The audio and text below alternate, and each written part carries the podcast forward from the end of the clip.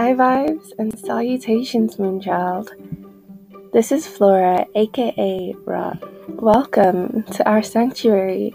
Welcome to the podcast Entwine, a place where we sate our curiosity and peer into the window that is our soul, where we dip our toes in the collective unconscious and traverse the metaphysical, and journey inward in understanding of self and other.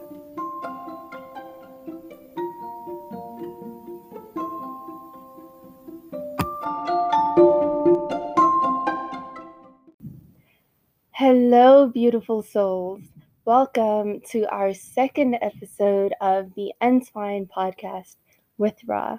It's great to see our tribe growing slowly but surely. I hope we've all been safe and well since our last audio get together.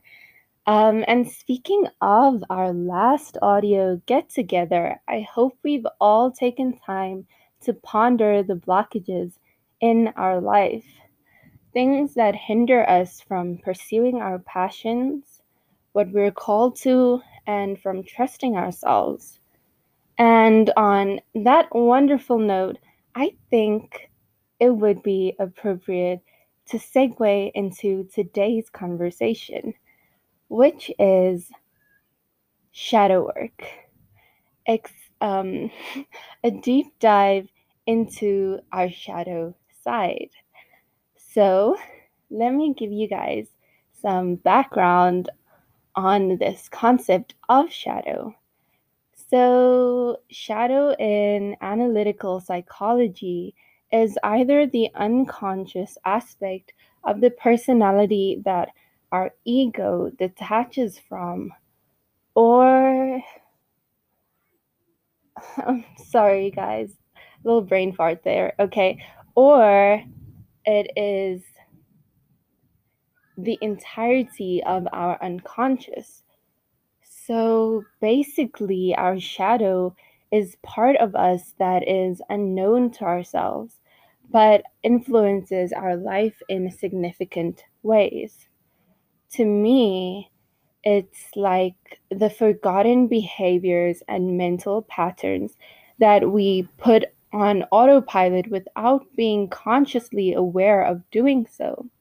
So, when we talk about shadow work in the spiritual sense, we are often referring to the process of becoming aware of what's hidden and gradually healing these aspects of ourselves. Shadow work, despite its intimidating name, is not at all dangerous or evil. In fact, it's quite the opposite. It is a practice of conscious um, healing and self growth. Shadow work may be intimidating and overwhelming at first, and that is totally fine. That is totally normal. It's kind of like stepping into a dark room and you have this torch that can only shine on one thing, one aspect of yourself at a time. But I like to think of it this way like, although I'm surrounded by darkness and the unknown, there's one thing that I'm consciously aware of. And I don't know if you guys are the same, but when I'm faced with a task at hand and it feels intimidating, upon reflection, I notice that once I just go for it, and focus on it, everything kind of naturally fades away. And next thing you know, um, my hyper focusing on this one thing brings about a sense of ease. And that's the feeling you get once you're in the flow of healing. This shadow aspect of yourself and, and bringing it into the light. So, where do we start? How do we go about shining light on our shadow?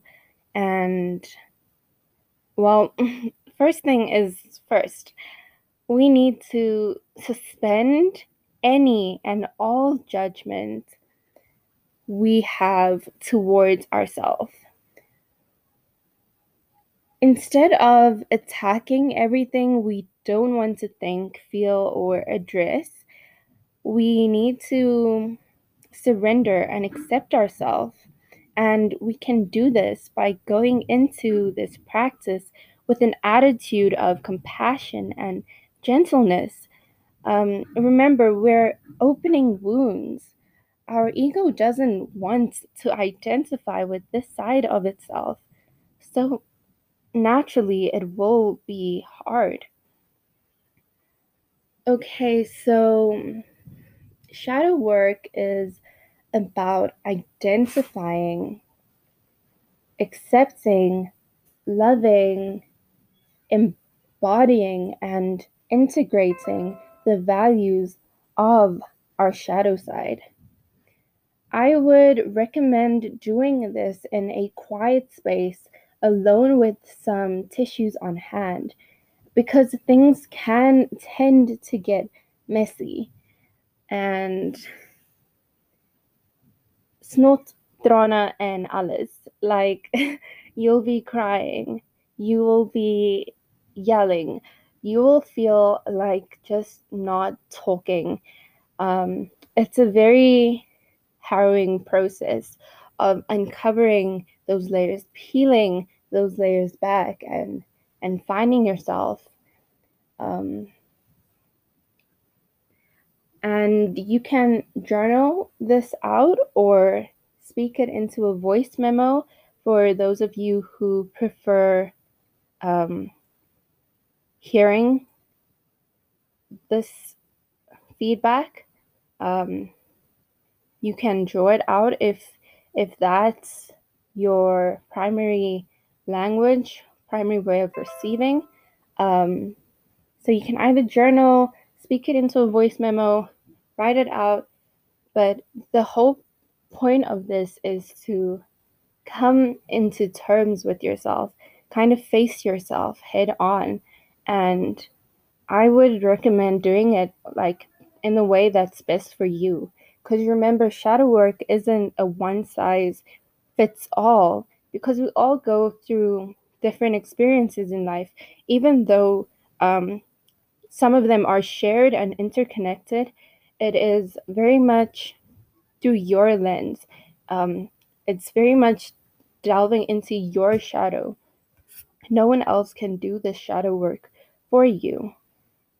So once you have, you know, spoken it out, written it out, um, made a whole art piece on it, um, it would be best to reflect upon what you just released and try and integrate those values um, back into your life like the valuable parts of the shadow work um, try and integrate those into your current life and you'll see how much better things become. Um, so there is this website consciousliberty.com and it is brilliant in discussing shadow work as an entirety as a whole um, it goes through this process of be- beautifully well this website consciousliberty.com. Sorry, my thoughts are like everywhere, and I'm so excited to share this with you guys. Um, so, some things I might say are coming out incoherently, but I hope you guys can forgive me.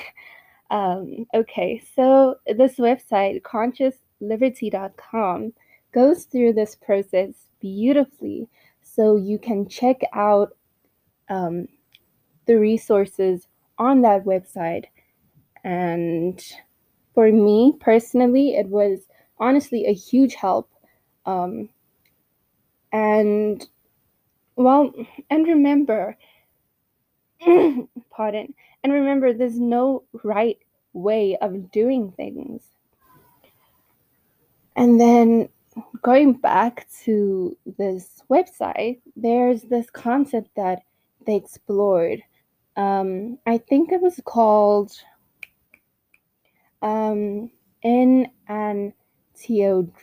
Enantiodromia. And before I elaborate, I think it would be helpful to picture the yin and yang symbol because this is something that is discussed in that the Chinese discussed and understood. Um, but this this word, this Greek word, if I'm not mistaken, in antiodo- in antiodromia, pardon my pronunciation, um, um, oh sorry guys, brain fart again. This this Greek word in antiodromia, uh, the principle of this Greek word, okay, the principle of an antiodromia was introduced to the West by Carl Jung um, and was originally coined by Heraclitus. And I apologize if I'm saying any of these names wrong. I don't mean to offend. I I'm just really excited to share this with you guys. Um, so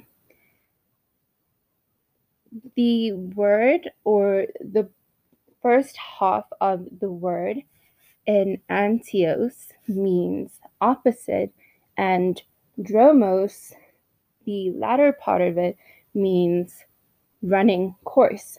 So the principle basically identifies the natural flow or duality of things, just as the yin and yang symbol represents. Represents um, basically cold things warm, warm things cool, wet things dry, and parched things get wet. And we can see this in our daily life. This is just the natural order of things. Um, so, seemingly opposite or contrary forces may actually be complementary in the natural world. Um, all this to say is our shadow side actually gives us is a very valuable side of us. Um, as this term anti, in antiodromia kind of represents or gives off or tries to kind of embody is like it's all cycles. Um, when we're young, we're told that, you know, no drinking, smoking, um, no partying, all of these things. There's these things that we perceive as being bad, but then when we grow up, when we like reach our 20s, it's all these things that we're doing um, when we're young, no swearing, and and it's crazy because when you think about it, every adult, or almost every adult, um, we're told the same thing when they're younger, um, but now it's it's something that they grew into. They grew into their shadow side, and it's kind of like a a cycle, um, really. And what we're doing with shadow work is identifying parts of ourselves that are hindering us um, and not serving us in the best way. So, that is what shadow work is for the most part in this context. Because um, although everything is a cycle, and you know, our ego will once again probably identify with that shadow self instead of detaching from it. Um, but there'll always be a shadow to detach from. I, I really hope that we can remember that. But what we're trying to do is get value from that shadow. Remember, we all have a shadow and we all have the strength to face it. And for my book nerds, authors like Rohit Sahu, Dan- Daniel Warner, Agnes Iskrova, and Christine Jett explore this topic of shadow. And as always, I love you, my butterflies. Meditate and get to know yourselves. Love and light.